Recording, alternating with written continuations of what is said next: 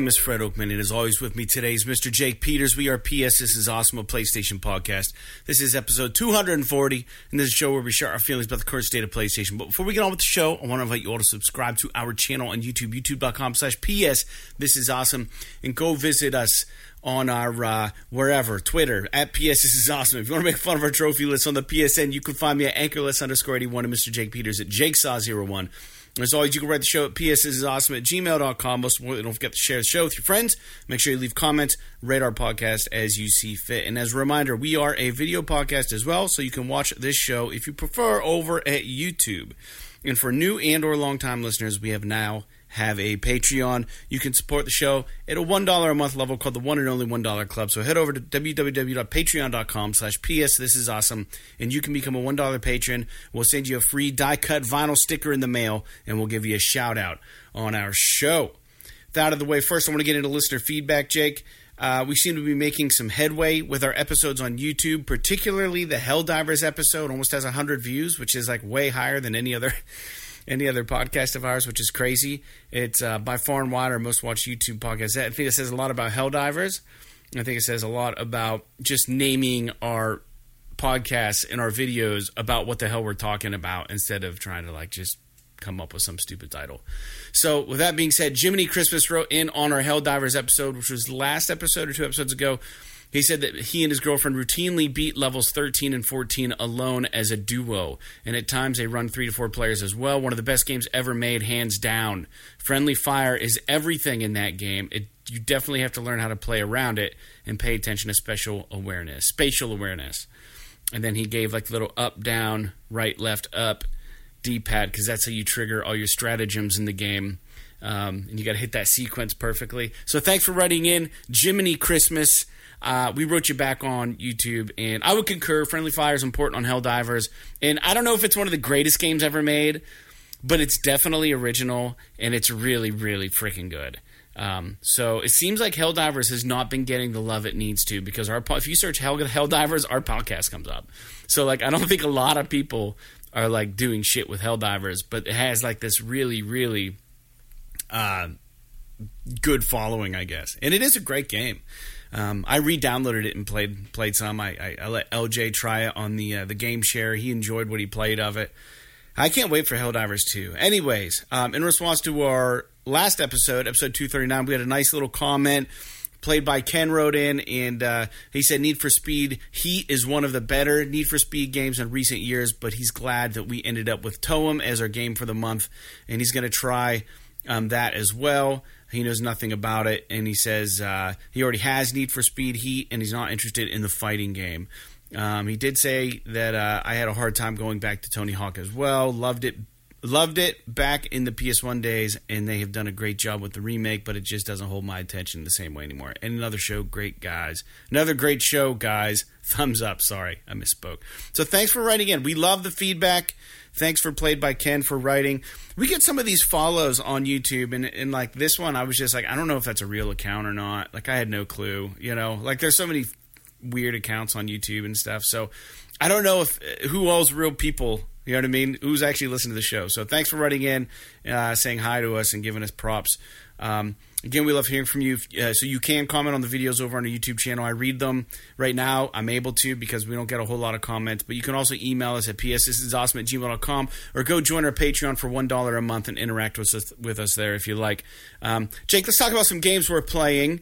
Uh, as we announced on the last show, every every uh, month we're picking out a PlayStation Plus essential game, and this month for the month of September, uh, we have chosen Toem, T O E M, which is free.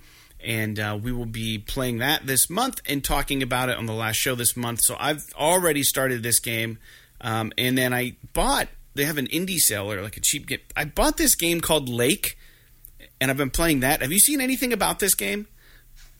I've heard of it, but I haven't played it or anything. Yeah, I don't know why I wanted to play it. You're a male. You're a male person. It's a it's a really kind of generic like game, but I wanted something that wasn't going to challenge me. I wanted something a little bit different, you know. And I was like, you know, this thing's on sale for like twelve bucks. That's like the cost of a meal at Subway. and uh, it's always kind of been in the back of my head. And for twelve bucks, I said sure. So I'm probably almost finished with it. Uh, the gist of this game, it's an indie game. Uh, you're you play as a woman who lives and works in the big city, and she just finished. It's like in the '80s. She just finished this software uh, with the software company. They just put the you know the the the chef's kiss, the bow tie on this program they're developing, and then she just you have a real pushy boss. He's like, "Do you have to leave? We could really use you, you know." And you're just like, "I have to go. I have to go on vacate. I got to leave." So you take two weeks. You go back to your home uh, area that you lived at as a kid. Uh, your parents are on vacation, you're house sitting for them, and you take over, which would never really ever happen because it's a government job, but you take over your father's job as a post office delivery man for two weeks, and you're revisiting this uh, community that you grew up in. And it's it's really interesting, actually. You deliver mail parcels. That's all you do, and you interact with people. There's no combat. There's nothing crazy about this game whatsoever. But it's kind of pretty and it's a little jank. But I'm enjoying it. Um, it's it's really just kind of like, oh, I wonder on today's route who I'm going to run into or what I'm going to do, or you know. And there's some like mini, uh, you know, from day to day. You know, you get talking with certain people in the community, and they'll give you updates on what's going on there in their lives. So it's almost like gossipy in a way. Like you're like, oh, I wonder what the hell's happening with Mrs. Vanderlei or whatever. You know what I mean? Like I better go. You know, there's a cat lady uh, minor spoiler: she has a cat that gets sick. You offer to take the cat on your mail route to the local vet, and then you're saving a cat. And like, there's just random shit like that that pops up. Um, the local video person, at the VHS store, um, you can turn it down, but asks if you'll take like this mobile VCR to different people, and she's recommending movies for the people in the community that she knows, and you just deliver it and pick it up the next day, and then they tell you about the movies they watched, and they're like real movies like Jaws and. Uh, um, different things. Like we're gonna watch a Nightmare on Elm Street. Uh, there's like a, a, a mechanic who's like a younger girl who's like 16, 17, and she's kind of like a little nervous about watching it on her own. Her mom won't let her, and, she, and you're like, well, you can come over to my place on Sunday. We'll watch it together. So I have that little movie date with uh, watching Friday the Thirteenth coming up. So it's it's a stupid game, but it's also really kind of nice. Like I don't know, it's cathartic. Mm. That's all I got about that. Jake, what are you playing? Um, I don't even know. I haven't hardly played anything this week because I've been so, work's been so crazy. So yeah, I played basically just more cyberpunk. Um, and I'm at like the the part in the game where it's like the point of no return or whatever. Yeah. But uh you know, there's some side missions and stuff that seem kind of interesting that I'm trying to pursue and finish up before I actually do that. So I have to imagine pretty shortly here I'll be done with that game, or at least done with the main main story. Uh, but yeah, that's that's pretty much all I'm playing right now. Fair enough. All right. Well, there's a lot of news to talk about this week. So why don't we get into the news? Uh, I'm going to try to keep the podcast right around, right around like the same, same I don't know what length of most of the podcast. Uh, I have a couple things I got to wrap up still tonight after the, after the I almost said the concert after the podcast. But uh, yeah, so let's let's get into the first point of news, and we'll just see however long it takes. It's going to take. Um, first point of news is the Ubisoft forward has happened, and uh, three things I took away from this. And I don't know if you watch this, but these are the only things that even matter to people like you and I. Um, number one, they did give us some info on the Division Heartland uh, and they showed that it is for sure going to be a free to play game, and they gave us some some uh, gameplay, and it's going to be like all the other division games, but it's going to be free to play, and it's in a rural setting. Um, and when I say rural, I don't mean like backwoods, but I'm sure there will be some areas like that. But I mean like a small town. It's not like a big sprawling city like the other two games. So, and there's going to be PVE and PvP in it, um, from what I understand. And it just seems like another. It, now, I will say that I wasn't like amazed by the graphics that they showed on this.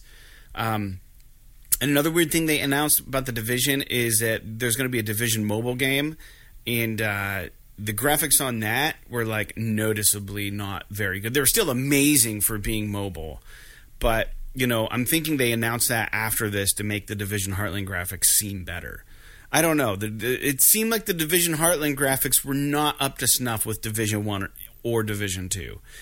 I don't know. It could just be me, but uh, I remember those games Hmm. hitting graphically when I saw those trailers, and this one didn't really do much for me as far as graphical uh, appearance. The next news point um, from Ubisoft Forward was they gave us um, quite a bit of information on the new Assassin's Creed game, which is going to be titled Mirage. I'm probably not going to dive into this game. In fact, I bought Odyssey when it was on sale, and I couldn't even fucking play it. I hated the controls. I got a little far in it. I got, I got, I had maybe like six hours in. I was like, I just can't fucking play this game. Um, I don't know. There's something about the Assassin's Creed controls that I can't stand. I don't know what it is. I don't know if the combat feels weird. It just, it just doesn't. I don't know. The only, the only Like Assassin's yeah, it's like hold R two to run up a wall Yeah, or something. and even yeah, the combat. it's pretty annoying. Yeah, the combat sucks, and then like they have all these different weapons with different levels and stuff, and then you're constantly recycling weapons, and then the worlds are just enormous, and it's just like I, I don't think it's for me. But I did play Black Flag the whole way through, and I did enjoy that. I played that; that was one of the first games I played on PS4. But I honestly really liked Unity. I know a lot of people gave it a lot of beef because of the the bugs and stuff that were in it. That was one of those games where like the face was turned inside out and the fucking eyeballs are like popping out of the skull and stuff. But uh, I actually really enjoyed it. I just got to a part in the game where I was just like, okay, I'm. It was like the missions were getting insane. Some of these assassinations, it was like the guy that you have to kill is literally in like a town square with like all of these people around. Yeah, and you gotta be where stealth. it's to the point where it's like almost impossible to kill him without anybody seeing you. yeah, And so like I just got frustrated, but it was like the very end of the game whenever I kind of quit playing it. So I did like, and then I think after that there was Syndicate, which people enjoyed, but then that's when they started making things more RPG, mm-hmm. like Origins and Odyssey and Valhalla are are more just like RPGs than they are uh, like just action stealth games. Um, and I, I've heard that Mirage is maybe going to kind of try and harken back to its roots a little bit more and not be as as deep as the last few titles. But right.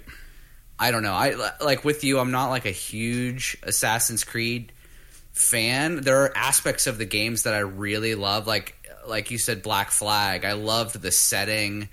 I loved like the like the tropical island, t- you know, and and being in like pirate infested waters battles. and like Yeah. the ship battles and like there was something really cool about that. Um, same thing with like Assassin's Creed Three being in during the American Revolution, and they do have some really cool uh, locales. But yeah, the gameplay can be a little bit. I don't know. Yeah. Meh. Well, the, and then the last thing they talked about in the Ubisoft Forward, and this was a weird one. Games are coming to Netflix, so they struck a deal with Netflix. They're going to have three games in the next few years. They said that are going to be exclusive to Netflix.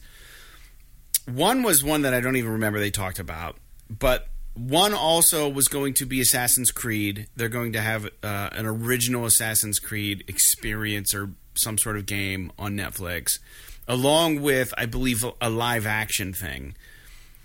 But the weirdest one, and I'm kind of annoyed by this, is Valiant Hearts 2, which I didn't even it's I didn't even know they were making it. So Valiant Hearts 1, Jake, you and I both really liked. This was the game that was based in World War 1 and it was had its quirks and uh, they're making a Valiant Hearts 2 and it's going to be on Netflix only. I mean, it's surprising. I didn't think they were making another one. That part is surprising. But I don't necessarily think it's weird. If Netflix is going to have a game, a game like this is a game that I would expect to be on Netflix. It's not graphically It's- intense, yeah. It's it's mainly like base like minor basic controls and mostly like reading diaries and stuff. Like that is perfect for something like Netflix. Whereas How do you you know, control you- it? you- probably with your fucking controller. I mean, your PlayStation has Netflix, yeah, maybe you're right. so you know I, I don't see how that's really a problem. And and who knows? Maybe Netflix will come out with like a Netflix remote that's like a controller.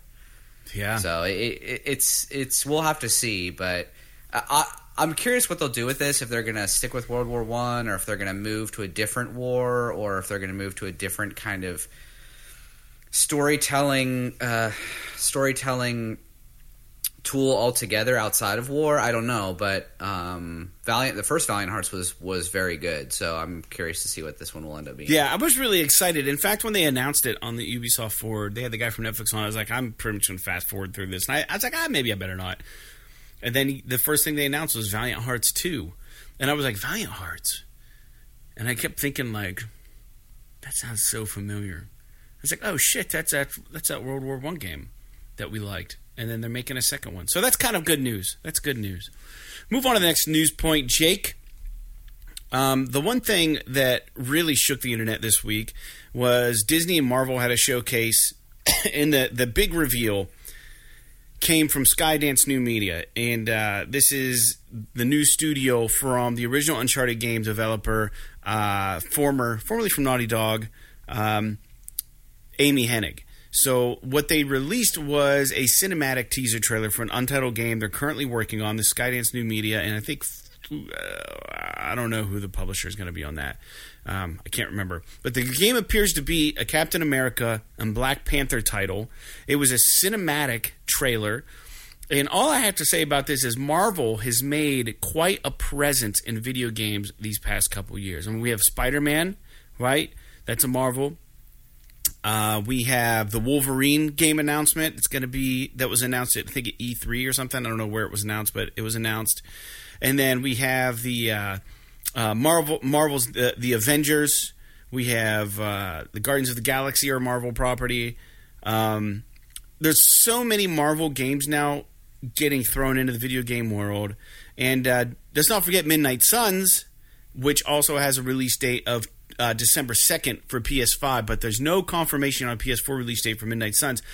But the Captain America game, they said, is still set in the comic book universe. And uh, I'm going to quote Amy Hennig real quick on this, and we'll discuss it. Uh, she says, I can't imagine a better partner than Marvel for our first game. The Marvel Universe epitomizes all the action, mystery, and thrills of the pulp adventure genre that I adore and lends itself perfectly to an interactive experience. It's an honor to be able to tell an original story with all the humanity, complexity, and humor that makes Marvel characters so enduring and to enable our players to embody these heroes that they love. So I think it's a good fit for Amy Hennig. The thing that's weird though is I think that she was trying to go indie for a while. And then here she is working on probably one of the biggest games that's going to come out whenever it comes out. This game's going to be huge. Um, provided it sees the light of day. She was working on a Star Wars game that got the axe. She was she's really been through a tumultuous uh, I would say career after being uh, after leaving Naughty Dog, right? And I don't hmm. think it's any fault of hers. She's been associated with projects that either didn't get to see the light of day or whatever. But this has some promise. There's a cinematic trailer already, and uh, I think the trailer looks cool, but I mean, like, it's weird. It says like four heroes at the end. Obviously, they're the silhouettes of the Black Panther and um, Captain America, and then there were two others. One looked like a military soldier, and I don't know what the other one was. Um, and maybe that's who they were before they became the superheroes that they were. Any opinion on this? Uh, I don't know. I, I mean, Amy Hennig weaves a good tale, so I can imagine that maybe it's going to have a really good story. But I don't know about. I don't know. I mean, it's a Marvel game. I'm kind of checked out. Like Spider Man is good because it's fucking Insomniac, not because it's Spider Man. Right. So I am curious about basically everything else that Marvel has released in the past so many years. I've just been kind of like I mean, it's just like the market is saturated. I'm not saying that, that this game is going to be good or bad. I mean, and if I had to guess, I'd say that the writing is probably going to be very good. Whether or not the gameplay is going to be very good, I don't know. The studio's never made a game before, so I don't fucking know who's going to be developing, like really, like making it. You know what I mean? Yeah. So, um, it, it's it's interesting. I'm kind of curious, like how, like, like what makes you decide to tell a story? I don't know anything about comic books. Like, is there a notable tie between these two Marvel characters specifically? That like you would have a, a game surround, like centered around Captain America and the Black Panther. Like, typically when I think about Captain America, I don't think about Black Panther. So, but I don't know. Yeah, I'm not. But I would have to say that I mean, how can we know? It's there. It's not like it's. It's not like it's Insomniac where we can be like, oh, I this game doesn't sound like it's up my alley, but it's Insomniac, so I know it's it's going to be a good game. We know nothing about this studio other than Amy Hennig is there, and she is a really great creative lead and a really great writer. Mm-hmm. So I would say that we could probably bank on it having like a decent story and a decent kind of like world building kind of thing. But I don't know about the gameplay. Like we don't have. I don't know if we do. We have any clue if this is going to be like what kind of game this is. If it's third person action. If it's you know a freaking side scroller. If it's a tactics game. I mean, we have no idea. Uh, So, I'm pretty sure it's a third person action adventure. I, I would imagine because of what she said in her quote. Didn't she say something like, uh, ah, man, where where is it? It says, Marvel Universe epitomizes all action, mystery, and thrills of the pulp adventure genre. So I, I don't know what that means. I mean, can we ex- ex- ex- extract from that that it's going to be a third person action game? I don't know. It hasn't been announced Yeah, yet. I, I, I mean, it, she's she describes Marvel, the Marvel universe like that, and she says that that's the you know pulp adventure game. That's basically Uncharted. So Right. we'll see if she's going to make like a. I mean, if she's if she's if she's capable of making an Uncharted style game, but with Captain America and Black Panther, I mean, that could be kind of cool. Although I don't really have any love for Captain America or Black Panther, so this really, like, from a thematic perspective, doesn't have any real hooks in me until I actually see the game itself. So yeah, I did a little research while we were talking. There is a tie-in with Captain America and Black Panther. Apparently, Captain America towards the end of World War II um, is a comic run or something called uh, Flags of Our Fathers, I believe, and uh, it says this is from uh, Marvel.com. It says this is interesting if they take this this take on it. Um, here it says this year he expanded upon a scene from Hudlin's Black Panther 2005 issue number one, the first ever meeting between Captain America and Black Panther during the waning days of World War II. It says, however, the man under the Black Panther's mask was not T'Challa. Instead, it was T'Challa's grandfather, Azuri the Wise, who fought and befriended Cap. Although neither Steve Rogers nor Azuri could have predicted it, their shared experience in Flags of Our Fathers paved the way for Cap's long friendship with T'Challa a bond that still's pl- that's still playing out today. So apparently the two, because Captain America is like really freaking old. So apparently the guy who is Captain America present or uh, Black Panther presently, they they're saying his grandfather, I believe, met Captain America in World War II, and they fought together. And then obviously Black Panther carries the they carry the banner forward, right? Each generation. So I think Cap remains friends with the siblings. You know, so that's kind of interesting that there's that shared bond. I think. Um, so we'll see what they do with it, but pretty cool uh, little thing I learned today just now on the podcast. So hopefully the listeners did as well. Next news point: Jake, Legacy of Thieves. Speaking of Uncharted, this was the uh, the collection. Um, it's finally coming to PC October nineteenth. Uh, this has been a super long wait, longer than I think they anticipated. The Legacy of Thieves collection actually was was released January twenty eighth, two thousand twenty two. So about 10 months later it's coming to PC. I think that they intended to have this thing released earlier on PC, but anyone who's playing PC, you will now be able to get your hands on those games. So that's kind of cool. Do you have anything to say on that or can we move on to the next news point? Nope. Okay, fair enough. The uh, have you seen anything about this game? This game called Evil West. So there's a lot of gameplay we can watch for the upcoming title. Um, it's developed by Flying Wild Hog Studios. Um, they're also the developer for the Shadow Warrior games, and the game looks fantastic graphically. Um, gameplay actually looks really fun. It might be one to watch out for. The game's set to release at a fifty nine ninety nine price point on November twenty second. And this is a third person action adventure game with what appears to be a significant storyline. It's a shooter, but it also has a lot of melee combat as well. And uh, the the bottom line is is that you play this character named Jesse, uh, one of the last agents of a clandestine vampire hunting organization, and you have to protect the American frontier from supernatural monstrosities. And it's like a western, but you're fighting vampires. But the, it actually looks well made, and the voiceovers sound good, and the art direction is pretty fucking cool. Have you seen anything about this game?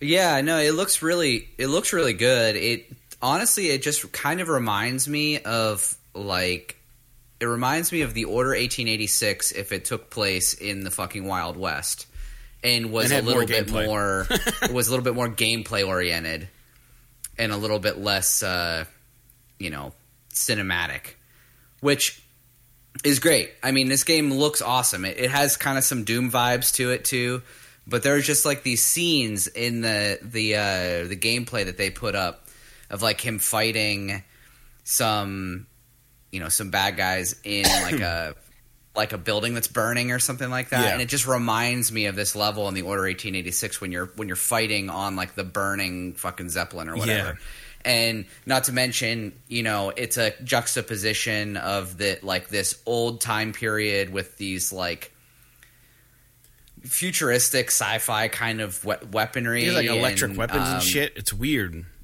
hopefully it's it's i mean i don't think i don't think that the eight, the order 1880 the order 1886 is a bad game i know a lot of people didn't like it Yeah.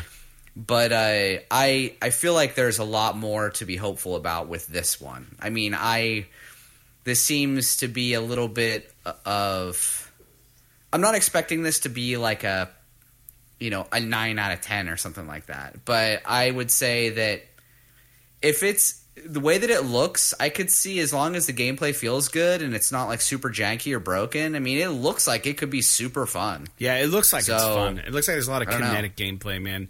Um, just uh, you are a vampire hunter to be to be transparent on that, and it says that your character. This is from the Wikipedia page or something. It just says uh, your character is equipped with powerful firearms, including a six-shot pistol, a rifle, and a flamethrower, and melee weapons, including a gauntlet that, that can accumulate electrical energy and an axe. And it looks pretty bloody and crazy. And your guy's kind of like this, kind of like he doesn't. I don't know. It seemed like he didn't really talk a whole lot, but people are like, "Wow." There are there are some like I don't know if you noticed in in the video. There's some Doom vibes where like he like pulls an enemy towards them and they're they're like fucking glowing neon blue like Yeah. in Doom whenever like you're getting ready to do the glory kills or whatever. So it it like I said, it looks it looks like a lot of There's fun. to be skill trees and abilities, and uh, yeah, yeah, it looks cool. I don't know. I don't know. Um, I, I I want. I know this this might be controversial, but I wish that some of these fucking developers could make a game like this that doesn't have all of these skill trees and progression and try and RPGify the game. Like just make it fucking a fun action game to play. Like make it make it like this, like this theme and everything, but make it fucking play like Uncharted. You run around, you pick up the guns that you need, you do your thing, you just blast through the combat and you have fun. I mean, there is a there is something cool, and I do I do appreciate you know the the the character building aspect and stuff. But I just I don't understand where it's why it seems like every fucking game nowadays has to have a skill tree. Every game has to have these RPG mechanics. Every game has to have all this shit. Because dude, I get fucking especially when I first start a game.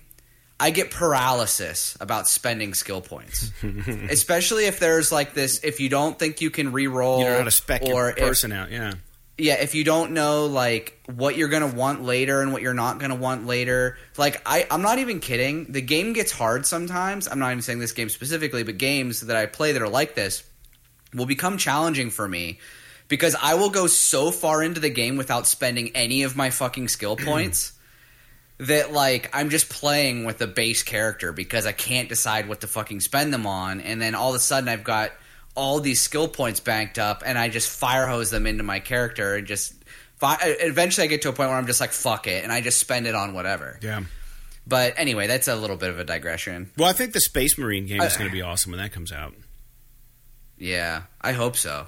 I hope it's not like There- fucking- There'll, there'll probably be a fucking skill tree in that game too. so I watch it be about like tower defense or some shit. Like Yeah, you'll, you'll have to you'll have to like level up your Latin or something. No, no, it won't be that bad.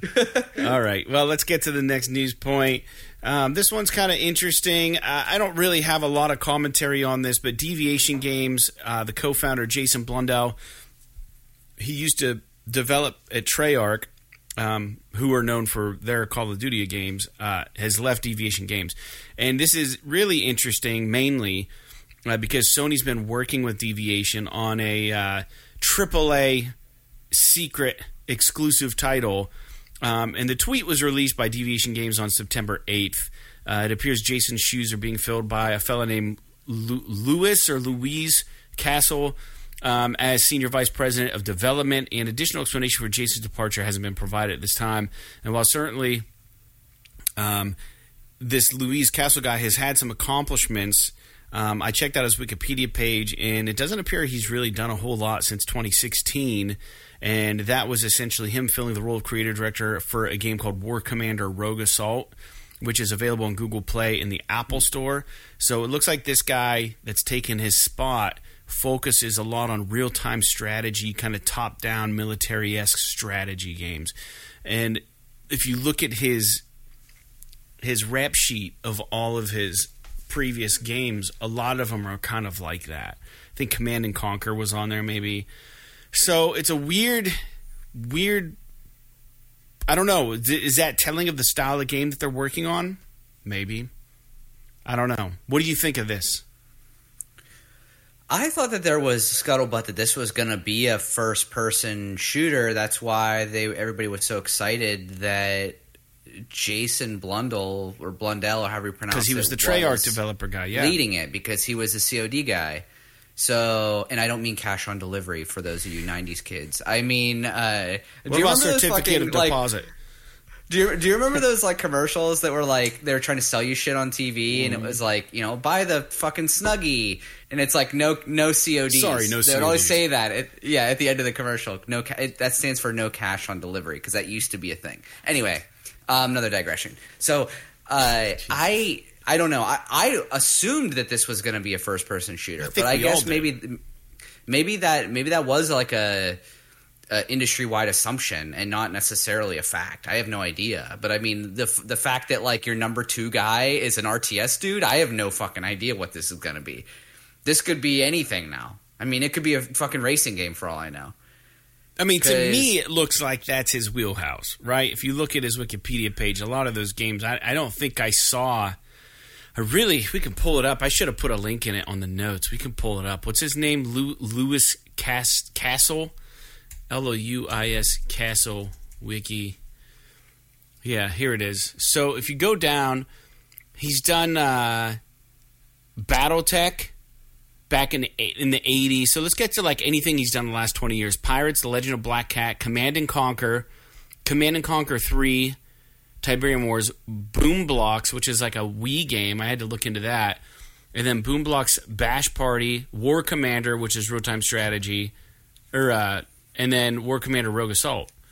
So these all look like he did work on Blade Runner, which was a really cool game back in the day on PC. I liked that game.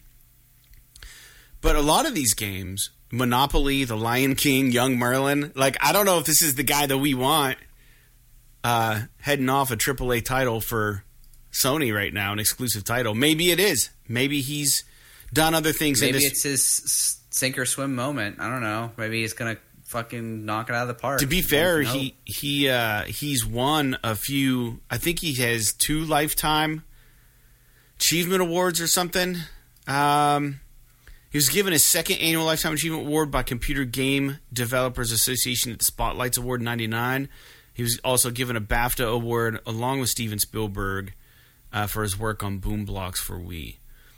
Um, so I mean, he's done some things. Like I said, he's he's not a slouch but his track record doesn't really seem to mirror his awards and the cred that he gets. So so maybe he's just like a really good dude and he can get shit done. He knows how to get shit done. He knows how to make games. If you look if you look at his track list, there's a lot of games there he's been involved in. So he sees them to the end, I would imagine.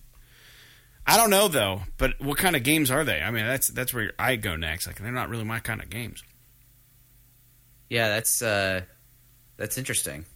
Yeah, it's a We'll weird see, I pick guess. from afar, but maybe it makes more sense elsewise. I don't know. Let's move on, Jake, to the next news point. The um this is this is a big thing that's going on now. Sony and Microsoft have been fighting publicly over Call of Duty and Activision.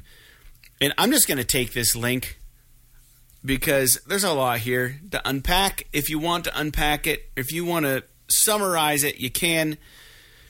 Um, it, essentially, there were there were some assumptions, I believe, that um, PlayStation had signed uh, some sort of agreement with Activision saying that they are going to get Call of Duty for the next three years, as well as Microsoft. Excuse me, and uh, you know, so what happened was, according to the Push Square article, I'm just going to read from it. This is this is really interesting, and I don't I don't. It, this is from Game Industry Biz, and uh, this is let this uh, write up is by Sammy Barker on Push Square, and it says uh, this is really getting spicy to say the least. Uh, Microsoft big with Phil Spencer publicly revealed that his company had provided a signed agreement to Sony that would guarantee Call of Duty remains on PlayStation consoles for several more years beyond the Japanese giant's current marketing arrangement Activision Blizzard. Then it says it- it was at the time assumed that the PlayStation maker had signed, but Sony suit Ryan, uh, Jim Ryan, sorry, Jim Ryan has bitten back, describing the offer as inadequate. So, uh, he he pretty much said that he, he hadn't intended to comment on what he understood to be a private business discussion. This is Jim Ryan, but uh, he needs to set the record straight because Phil Spencer brought this into the public forum. So he's like now calling out Phil Spencer. He's like, "Well, if you want to fucking make this public, here, let's talk about it." And then, so this is what Jim Ryan says Microsoft has only offered for Call of Duty to remain on PlayStation for three years after the current agreement between Activision and Sony ends. After almost 20 years of Call of Duty on PlayStation, their proposal was inadequate on many levels and failed to take account of the impact on our gamers. We want to guarantee PlayStation gamers continue to have the highest quality Call of Duty experience, and Microsoft's proposal undermines this principle. And uh, it's essentially, I I don't know, like like Phil Spencer kind of like yelled back and said, "We've heard that this deal might take the franchise like Call of Duty away from places where people currently play them." That's why we've said before we are committed to making the same version of Call of Duty available on PlayStation on the same day the game launches elsewhere. We will continue to enable people to play with each other across platforms and across devices. We know players benefit from this approach because we've done it with Minecraft, which continues to be available on multiple platforms and has expanded to even more since Mojang joined Microsoft in 2014.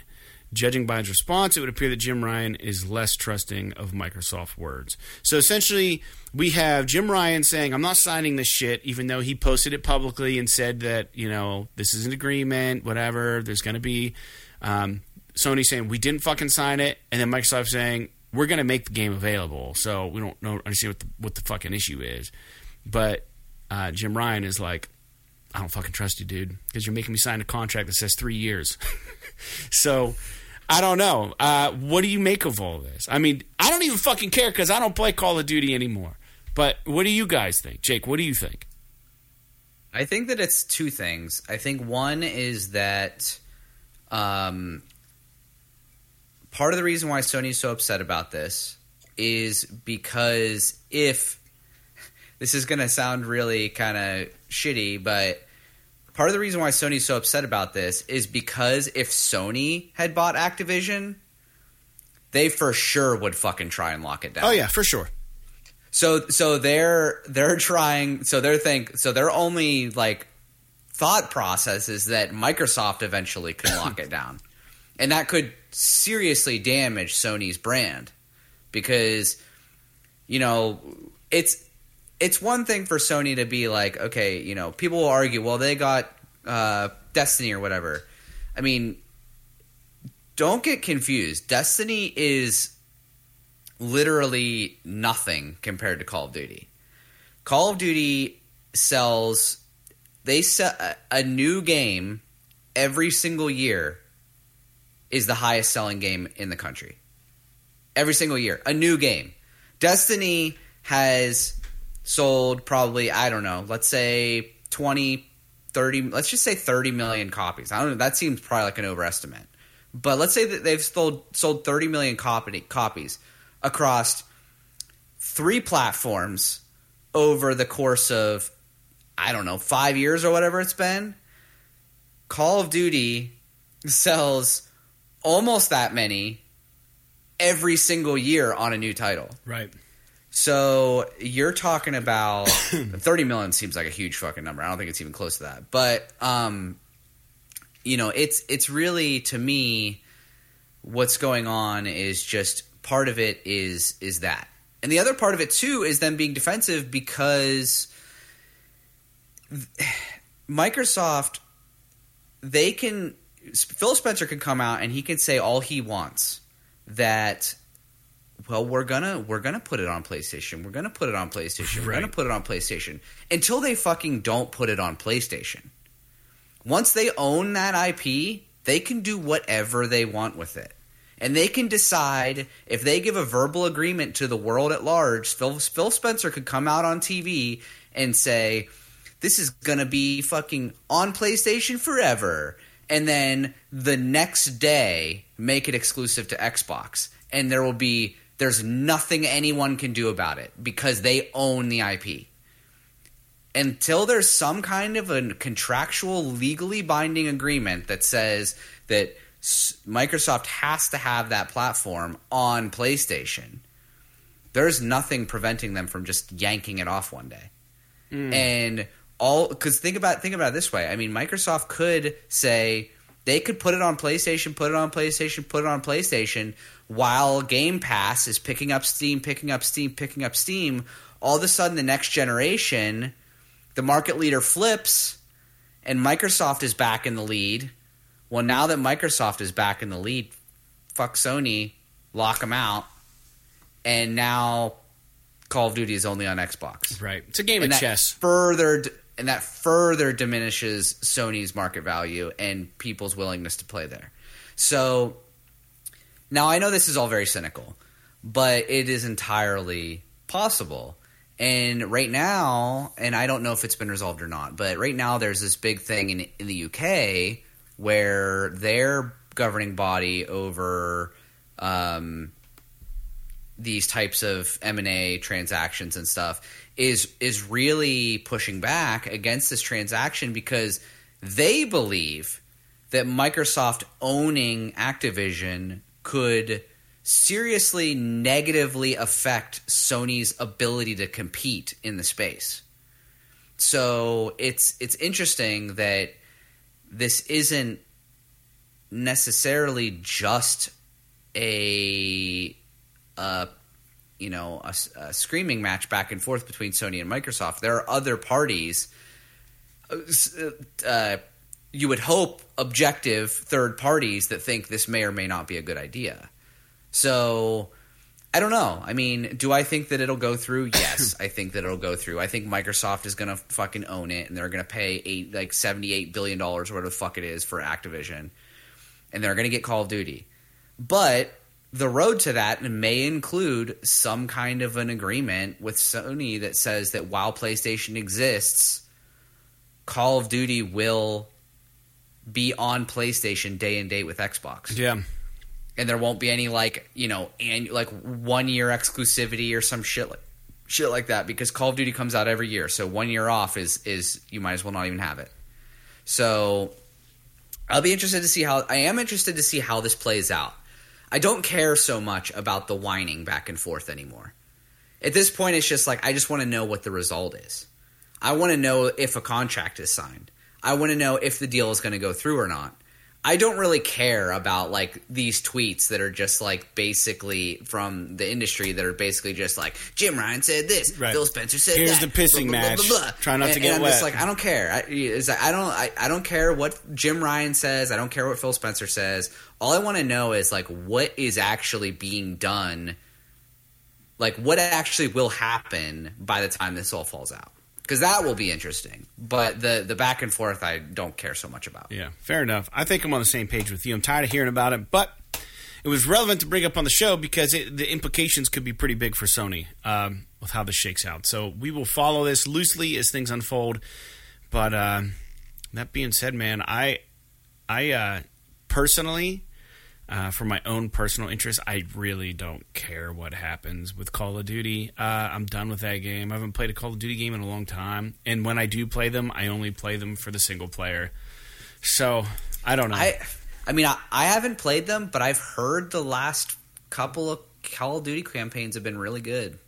So sure I mean, I don't know about. Vanguard. I don't know about Vanguard, but um, uh, was it Cold War or whatever the fuck it was? yeah, And uh, Black Ops Cold War and modern the reboot of Modern Warfare. I heard both had pretty good campaigns. And Modern Warfare Two, which is the newest one to come out this year, is likely may also have a good campaign. Sure and I, that was the only thing I gave a shit about about Call of Duty was the single player. And man, I don't know. Maybe Microsoft will do. Maybe Microsoft will be like do something super consumer friendly and say like, hey, you can buy just the campaign for thirty bucks or something. yeah.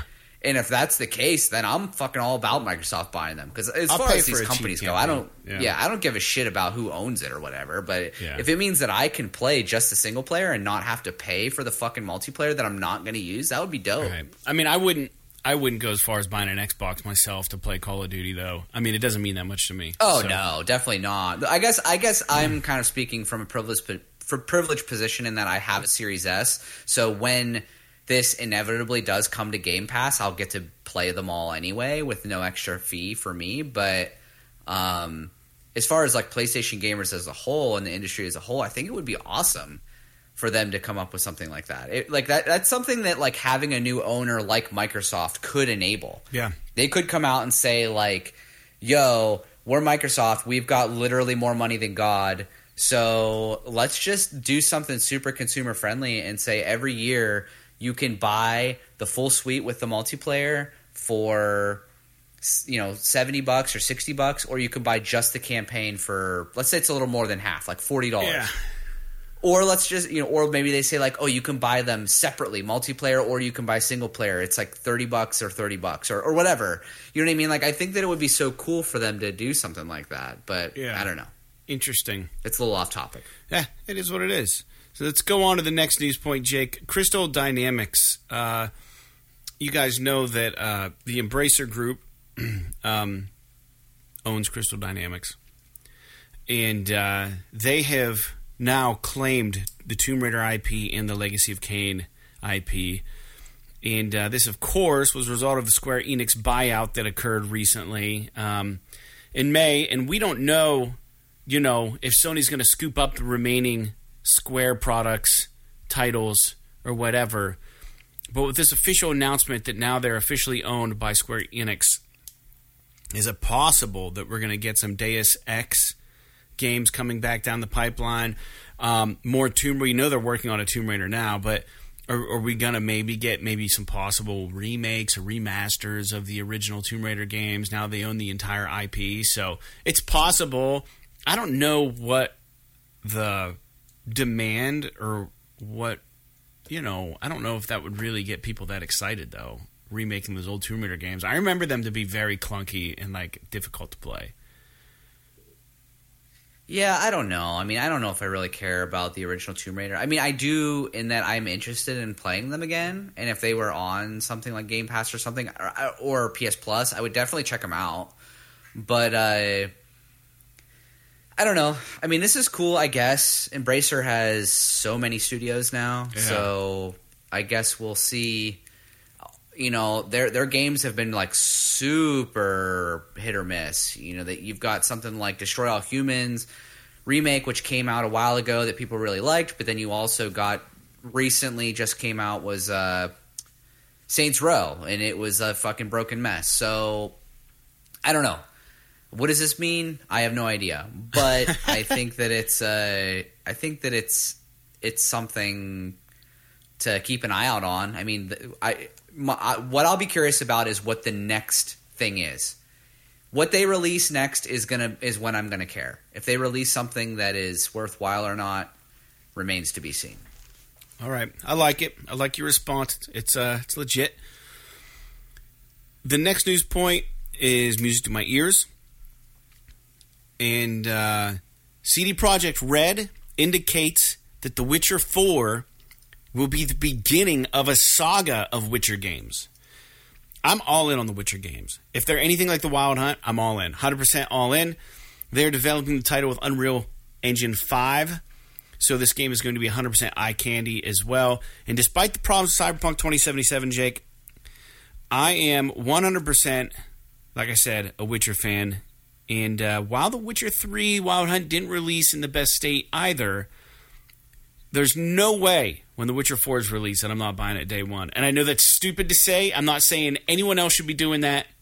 I won't be able to help myself. I know where I'm at with this franchise. I'm not going to be able to control myself. I'm just going to be that person that knows better but can't help.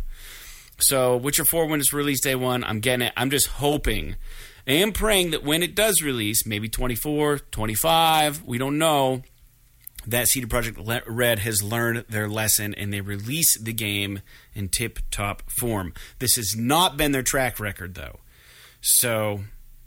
I'll be shocked if this game comes out before 2026. Hmm. I don't know, man. I might be dead by then. I hope I'm not. Dude, it took them like six years or five or six years to make Cyberpunk, and that game was a fucking mess. They could have so, been working on The Witcher for the whole time, though. No, no. They were not. There's no way. I mean, and if they were, it was in such a minor capacity yeah, I think that it's it is going to be irrelevant to the right dev now. cycle. I don't think it's even yeah. very well thought out. So, so I'm guessing that they're probably they're probably they probably still have maybe a sizable chunk of their studio supporting Cyberpunk because they just announced all this fucking DLC and shit, and then the rest of them are probably on to the which I, I would say maybe maybe half of their studio is working on Witcher Four.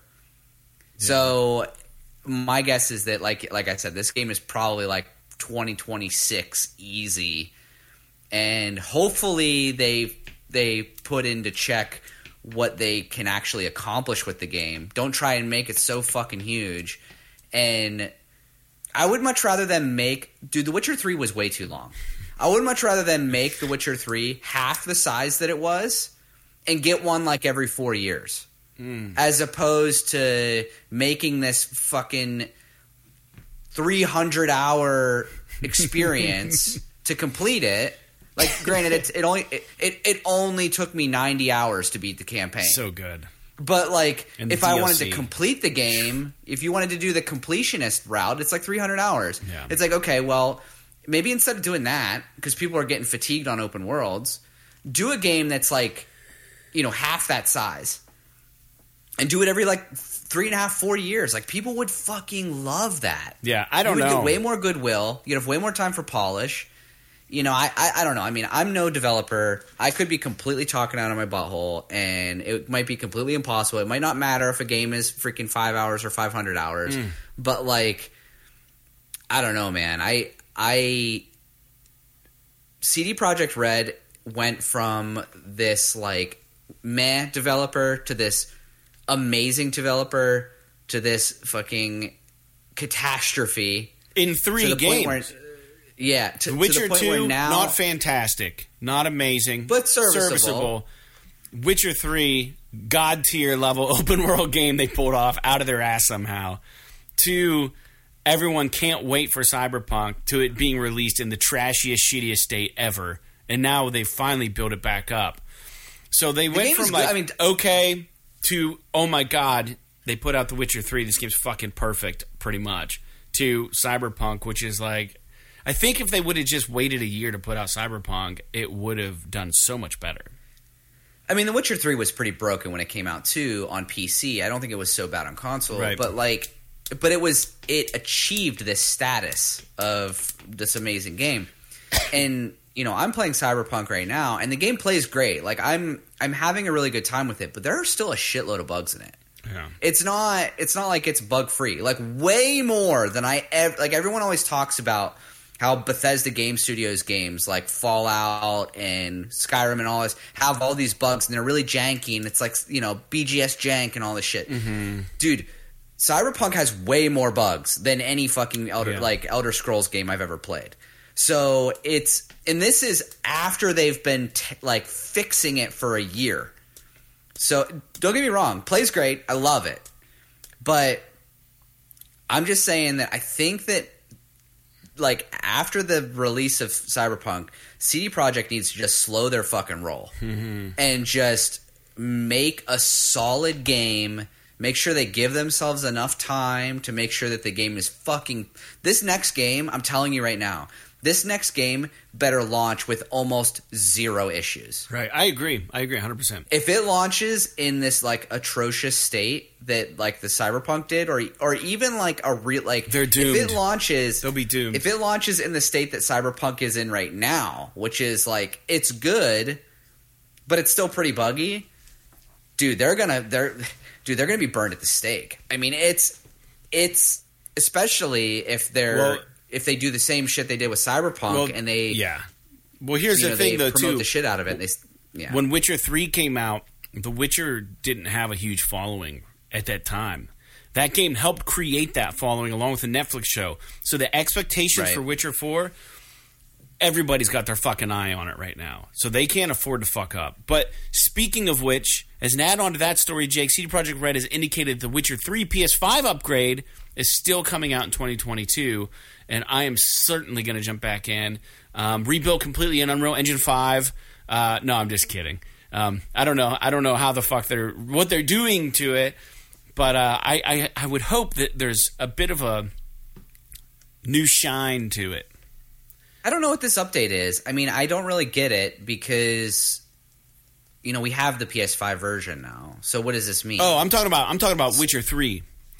I'm Oh, I'm on the oh, bullet. oh, yeah, yeah. oh. We're oh. gonna get to that, but just the Witcher three PS5 upgrade is still coming out. Oh, 2020. sorry, sorry. I think you misheard me. That's all right. I yeah, I'm sorry. I I'll be honest with you. Like I love The Witcher Three. It's a great game. I do like going back to it every so often.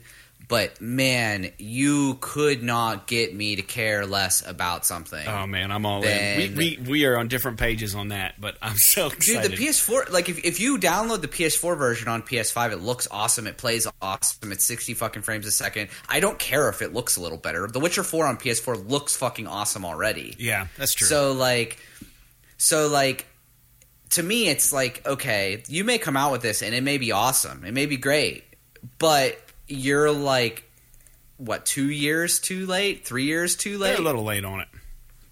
you know, it should have come out when the PS fucking five came out. When it launched, that would have been awesome. They could have got in Maybe within Sony the first six Yeah. months or so. Anyways, I don't know. the next news point that you thought I was talking about, we'll talk about this real quick. Um, while we're discussing CD Projekt Red, and you brought up Cyberpunk 2077, uh, the one and only DLC for Cyberpunk 2077, uh, 2077 game has been announced, and we have a trailer for it. It's called Phantom Liberty. This looks interesting. Um, we'll see how it goes. It's the only DLC they're going to offer for Cyberpunk 2077. Most probably likely because they're seeing the trend in sales for the game. Probably not. They're probably capped off a little bit. Um, the fan base isn't growing. Whereas I think with The Witcher, it just continuously fucking grew. It was like, oh, word of mouth got out, grew. Word of mouth got out more, grew. TV show, grew. Books, grew. You know what I mean? Like Cyberpunk 27 or 77, it's just like boom, came out, shitty release, and then um, whoever wanted it at this point probably has it. But the latest update, 1.6, didn't fix an issue with the police in the game. The police are terrible in this game. They're just absolutely the, the way that the, this is probably one of the bugs you were talking about. They're just absolutely atrocious. They don't. They see every fucking thing you do. Um, as far as I remember, do you want to know? Do you want to know? So today, actually, just this morning, I did a fucking test because I was like, and this is again, I mentioned in like I think last episode, I was mm-hmm. surprised how how similar this game is to Grand Theft Auto. That so you have a wanted level in the mm-hmm. game from the police or whatever, and I was like, I've been playing this game for 35 hours. I've never had a wanted level mm-hmm. ever in the game. Weird. So I was like, I just want to see what this is all about. So I literally just pulled out my katana and just started fucking chopping down pedestrians. just running around, just killing the shit out of all these pedestrians. I killed like 50 pedestrians probably. Mm-hmm. And the little star comes up and it's like bloop, bloop, bloop. Police never came. I literally just ran around for like 10 minutes and killed pedestrians. Really? Police never came. That's and then I and then I got and then I got into a car and started driving. All of a sudden it just went away and it was like it's like crime reported, crime reported, crime reported, and then like I started driving, and then it was just like you're done. Yeah, you're fucking back to shit's normal. buggy. So 1.6. And I- and I- yeah, dude. Uh, They, they haven't fixed that, right? The the Dude, latest. GTA did this. Sh- GTA did this shit like fucking twenty years ago. Yeah. Like I don't understand why it's so hard in this game for them to figure out how to the fucking the police, police, system. Yeah, and then, but they do have 1.7 on the way, and apparently this is going to be the bigger the bigger patch, and it's going to feature a complete overhaul on the police in the game. Hopefully, you'll be out of the game by then, Jake. You won't have to worry about it. Um, it's going to improve vehicle combat, and it's going to also make some adjustments to the melee gameplay. Um, so maybe after 1.7, I'll start my new playthrough and hopefully finish it just in time for the DLC, so I can put the game to rest. Um, but uh, I don't know, man. It's one of those games that like the more I think about it, I mean, I know my shit was buggy. It would just crash and break on me at any given point. Um, but I still enjoyed my time in the game. So I feel like if I go back, I try a different path. Uh, maybe I, I didn't do all the side quests, and I fully meant to, but I just never made it back to it. I just didn't want to put up with the bullshit at the time. But now it's better, apparently. But it's not perfect, so I'll wait till 1.7. It's good. It, it is good now. I mean, it's just most of the bugs are cosmetic. Very few of them are like game breaking or anything like that. But like, dude, I was my brother and I were talking about this game like uh, last weekend. I think we had a little Mm-hmm. family thing going on, and uh, dude, the fucking driving in this game is so bad. The driving in this game is so bad. It doesn't I don't understand good. why it's so bad. It feels terrible. The motorcycle driving in particular, as someone who loves motorcycles, is is like infuriating. Yeah. Like it makes no logical sense how the motorcycles. You can obviously tell that whoever programmed the motorcycle driving in this game has never even seen a motorcycle in real life, let alone ridden one. Like it is so fucking bad. Now I get it. Like they don't want to make it too realistic because they don't want you to like every like if you just clip a curb, your fucking character would in real life go flying off and die. Right. They like they don't want to do that because they want it to be arcadey, but they can at least make it feel like a motorcycle, not you know like a car that just happens to be on two wheels. You just stuck to And- the ground the whole time, right? Yeah. Yeah, the, the vehicle sounds are bad. Like it's just you can tell that whenever they did like the vehicles in this were like a fucking afterthought. It, just from someone who just likes you know cars and motorcycles and racing and stuff like that. It, Yeah. it, it's it's frustrating. But anyway, I, I don't like vehicle combat. I fucking hate vehicle combat in any game. Like Yeah. I, that's why I never played games like so Twisted Metal or even hard to do in Destruction All. Stars and yeah, stuff. I mean all these games, Um, GTA. Yeah, so like I, I don't really care about this, but I just I'm so I'm so upset. I don't know if why I expected more, but like they're saying the DLC is not going to come out till 2023, which means probably late 2023, which means I'm not going to play it. Mm. So it, it's because I am just I'm neck deep in this game right now, and I'm not gonna want to go back and play like on a character right. build. Like that's that's because I'm not gonna want to probably replay the game all the way from start to finish to play this DLC. And I did it with The Witcher. To be fair, I did it with The Witcher to do Blood and Wine and whatever the other one And was. it was worth it, Hearts of Stone. 'cause they were great. And it was worth it, but it took me so long to get back into it. Yeah. And so I don't know. I guess it'll see. We'll see what my brain space is like at the time. And and to be fair to Cyberpunk or to uh, CD Projekt, take your time. But I wish that they would have literally just been like DLC, bam, coming out in like three months. Then like it would have been fucking awesome, or like coming out next week or something like that. Because then it would have been really exciting. Yeah. People would have really gotten hyped about it. But now it's like like people are not going to care until it comes out and they know it's good because you burn that bridge. So I don't know why they're announcing this a year in advance when they don't really have a track record that's very good for getting shit out on time. So this might even be two years away. I hope. Who not. fucking knows? Yeah. I mean, you're right. We don't, don't know, know, man. don't know. So we'll see. We don't know. All right. Next news point. Jake is um, PSVR two related. And uh, the interesting thing here is that you can now go onto your wish list on the PlayStation Store and uh, add PSVR two games.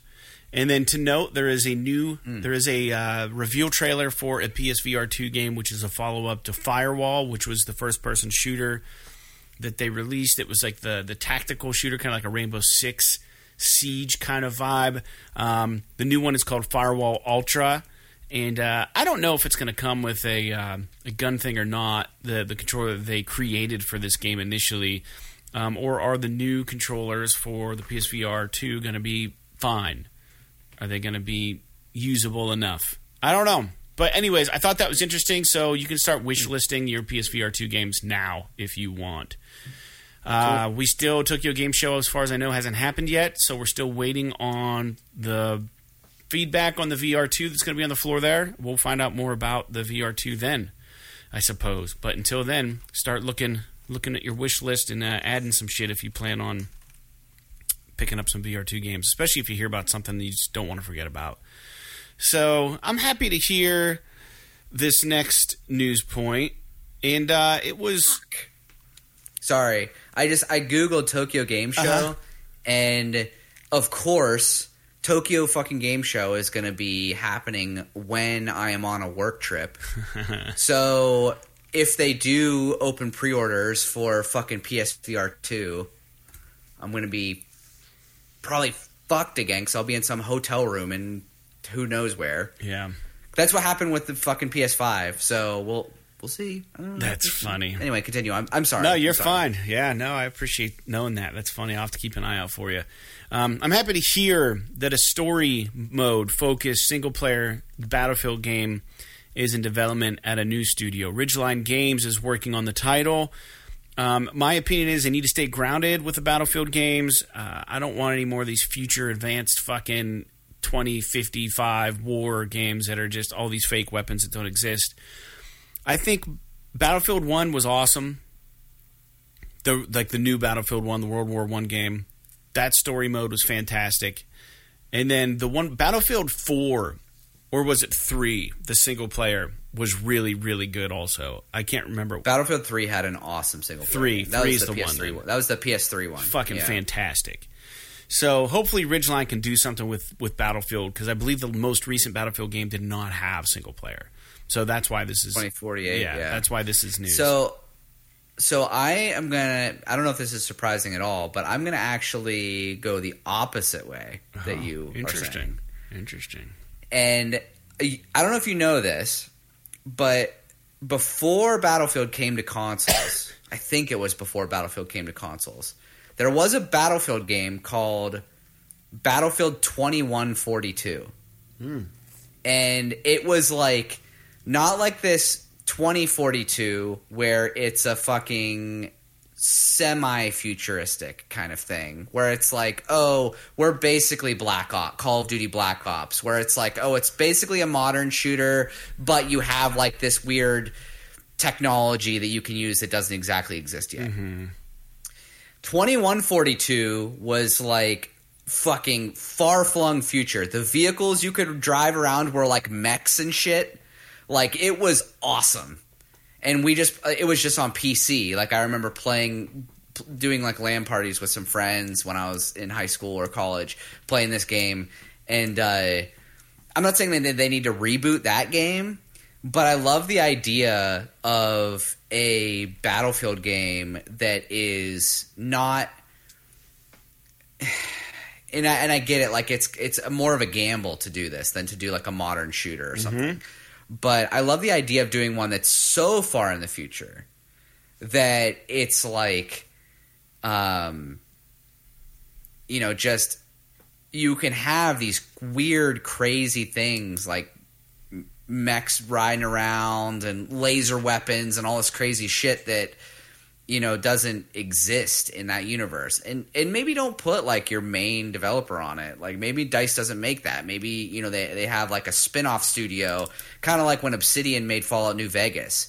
You do like a do like a and maybe that's what this studio is going to be where they're, they're like okay well you're a new studio. You're just going to make spin-off battlefield games that are story focused think like Battlefield Bad Company and shit like that. Yeah. Like that would be awesome. Like I would I- love yeah. to explore some of these some of these different eras in more of a story focused narrative and not necessarily trying to be because let's be honest those those battlefield campaigns that we loved were basically just call of duty knockoffs But I think they were I mean, they were good. I think they were better. they were good don't get me wrong they were good but they were essentially copying the call of duty campaign formula from like modern warfare and shit like that I think the So- thing, yeah. Let me just cut cut in. Maybe I'm rem- misremembering, but Call of Duty has the spawn boxes for enemies, right? And you have to push forward for the enemies to quit spawning. You're talking about the monster closets. Yeah, I Battlefield I didn't that- have those. I don't remember the single player having the monster closets. I mean, yes, obviously there were some mechanical differences between them. that was but I make mean, or break. The monster like closet is the, make or break for me. Like if they're in the game, I can't stand it. I can't stand that it. was a real big. That was a. I think that they might have cleaned that up, but that was a real big issue in. Um, I think the one that where it was like the worst was in World at War, which was the so bad. The one in the Pacific Theater in World War II. That was the first Um, one even with though I- zombies. Uh, yeah, even though that that game I actually really liked. I liked it too, Um, but it, it was annoying. but uh, but the monster closets, yeah, I, I fucking I think that they're they're bad to be honest with you. But I, I agree with you. I mean, it could be something. You could be correct about that. I think that was the big difference for me playing Battlefield versus Call of Duty. Was Battlefield didn't seem so fake in that regard. I just mean in that like I guess what I just mean in that like if you took someone who didn't know and you sat them down and they played the Mm-hmm. Oh, yeah, they Call would- of Duty Modern Warfare all the campaign and Sure. then they played the Battlefield 3 campaign, they wouldn't know the difference Right. between the two. I think with the future weapons, man, uh, there are very few games that I've played where the future technology you get to wield, where I'm like, oh, this is fucking rad. Like, in a lot of these games, it's like, okay, here's a fucking weapon that's like has heat seeking ammo, or like, here's a fucking drone, which isn't even futuristic because we fought fucking drones now, and they're like. Here's uh here's a laser or here's like this robot that you control like an RC car and like that shit's just like it's not that fucking futuristic. Like if you're gonna come up with futuristic shit, have it fully realized and have it be some next level fucking shit. Like make it cool. Like I'm Make it creative. Yeah, like Yeah. I'm into that. That that's why like I really liked I really liked the resistance weapons. The weapons and resistance were awesome because they were so different. And it was like this is really cool shit. But then it wasn't even at all remotely believable those weapons. So like when you're playing a game like Battlefield, you want it to be within the realm of possibility, but not so outlandish that it's like uh, it breaks the suspension of disbelief. But you also don't want it the same old bullshit that you get in every futuristic war game. So like, what do you do? Like, you have to do something interesting there. And mechs might not be a bad idea, but you know, to have like huge ass mechs, they did that in Titanfall. So, I mean, you don't want to like clone what was already been done. So I don't know what you do. Maybe make make like fucking like seven foot mechs that you just or, or like a shell that you wear around. You know, I don't know. That like exosuits, like an yeah, or exosuit something or like something. I, I, to be honest with you, like that is one of the things. Not to keep bringing CD Projekt Red up, but like that's one of the things that Cyberpunk does really well. Is is like the creativeness of their weapons. I agree. Like they're they're it's like near future, but because it's this like alternate reality cyberpunk, like it's it's more futuristic than it actually would be at that time. Like there's no way that that the United States in 2077 is going to be as advanced as as it is in this game, right? It's just it's it's based on the cyberpunk that was developed in like the fucking 80s. Right. So, you know, it's this interesting kind of juxtaposition, but like they need to do some shit like that. Like if you're going to do futuristic weapons, you need to do really cool stuff like the smart weapons in Cyberpunk or the tech weapons where you could like fire through walls if you charge mm-hmm. them up or like like and like you said Resistance did a really cool thing where it's like, "Oh, these are alien weapons, right?" But it's not like Halo where there's just alien versions of the human weapons. Like they're they're they're different. You know what I mean? They operate differently. I think part of so the- they they have different thought process. Yeah, and and to, I think a game that really did something interesting with like future weaponry, but also kept it grounded was the Division. There were some really cool weapons in the division that were like the seeker mines. They had like the turrets that would self deploy, um, just different shit like that. That was like, oh, that's that's kind of interesting, and like that's believable shit, especially when you see it in a war torn DC and you see these little things and it's like it just all works. You're like oh these guys are fucking next level. Like these guys have the fucking shit that can like repel the bad shit. You know these guys are outfitted with the latest and greatest. And it seems cool but it's not like oh i you know have this crazy energy weapon that runs on this fucking alien fucking energy we found on pluto or something. And it's like no we don't want that necessarily but we want something that's ground i don't know. At least that's what i i want something grounded but Yeah. That's fucking cool as shit. Like, well, it'd be cool if they if they had those DARPA fucking uh, robots that that are like you know if you could like instead of controlling, controlling like an RC car, like you get control of like one of those DARPA defense fucking lions that are robots that like move like horses and shit. Like, and then imagine being chased down by another player's like DARPA thing. Like that'd be so fucking Yeah. scary. How do you just how do you stop it? Right? What do you do? I don't know. We can quit talking about it. I, I like when we get in these conversations though because they they fuel I think uh, interesting interesting uh, thoughts. Um, let's talk about the PS5 firmware upgrade. We uh, we got a new firmware upgrade on the PS5, and just touch touch base on it real quick. It's officially out. You can read more about it on the PlayStation blog. Um, but the updates, some of the bigger updates um, that c- came along with it were uh, you can now make game lists or folders for your game library. You have to go into your library and then select the ones that you want. You can make a game list and that turns into a folder. You can it now has the 1440p resolution. We're we're, we're anticipating that that is for the uh, PSVR 2 unit. Improvements to game base, improvements to game help, better access to in progress activities. You can now they have a feature where you compare 3D audio versus regular stereo audio, so you can hear the difference, which will actually be interesting. And I want to try it. And uh, there's also some upgrades in compatibility um, with the uh, PlayStation app. So I believe that you can do different stuff with the app now when it interfaces with your PS5 when it's when it's on. So some nice little updates there, and Sony's been always really good at continuously enhancing, you know, their their fucking landing page when you power on the unit. I don't know if you call it the UI or whatever, just the firmware in general. The things that they they they did they did a hell of a job with the with the PS4 with just you know just when things start feeling a little stale, they'll roll out some new shit.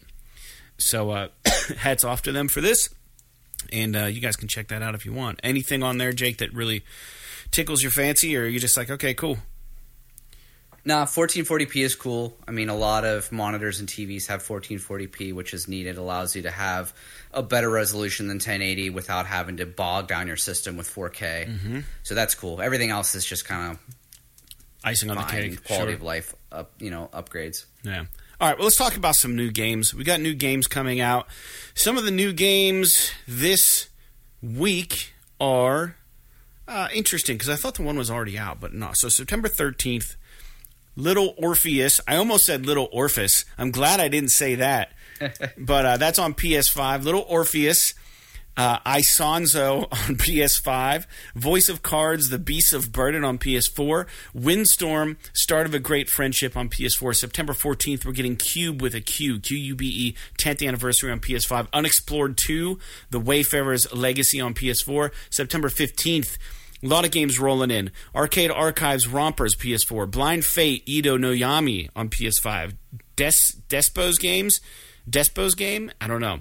Uh, PS5, PS4, uh, Fire Commander on PS5, PS4, Inertial Drift Twilight Rivals Edition on PS5. This is the one I thought was out, but maybe it's only the PS4 version. But we're getting Metal Hellsinger on PS5, Outer Wilds on PS5, and SBK 22 PS5 and PS4 September 16th. Two more games Plunder Panic on PS5 and Trash Soldiers on PS4. Jacob, anything on there ring your bell? Look good. Um, I mean, so Outer Wilds is supposed to be a good game.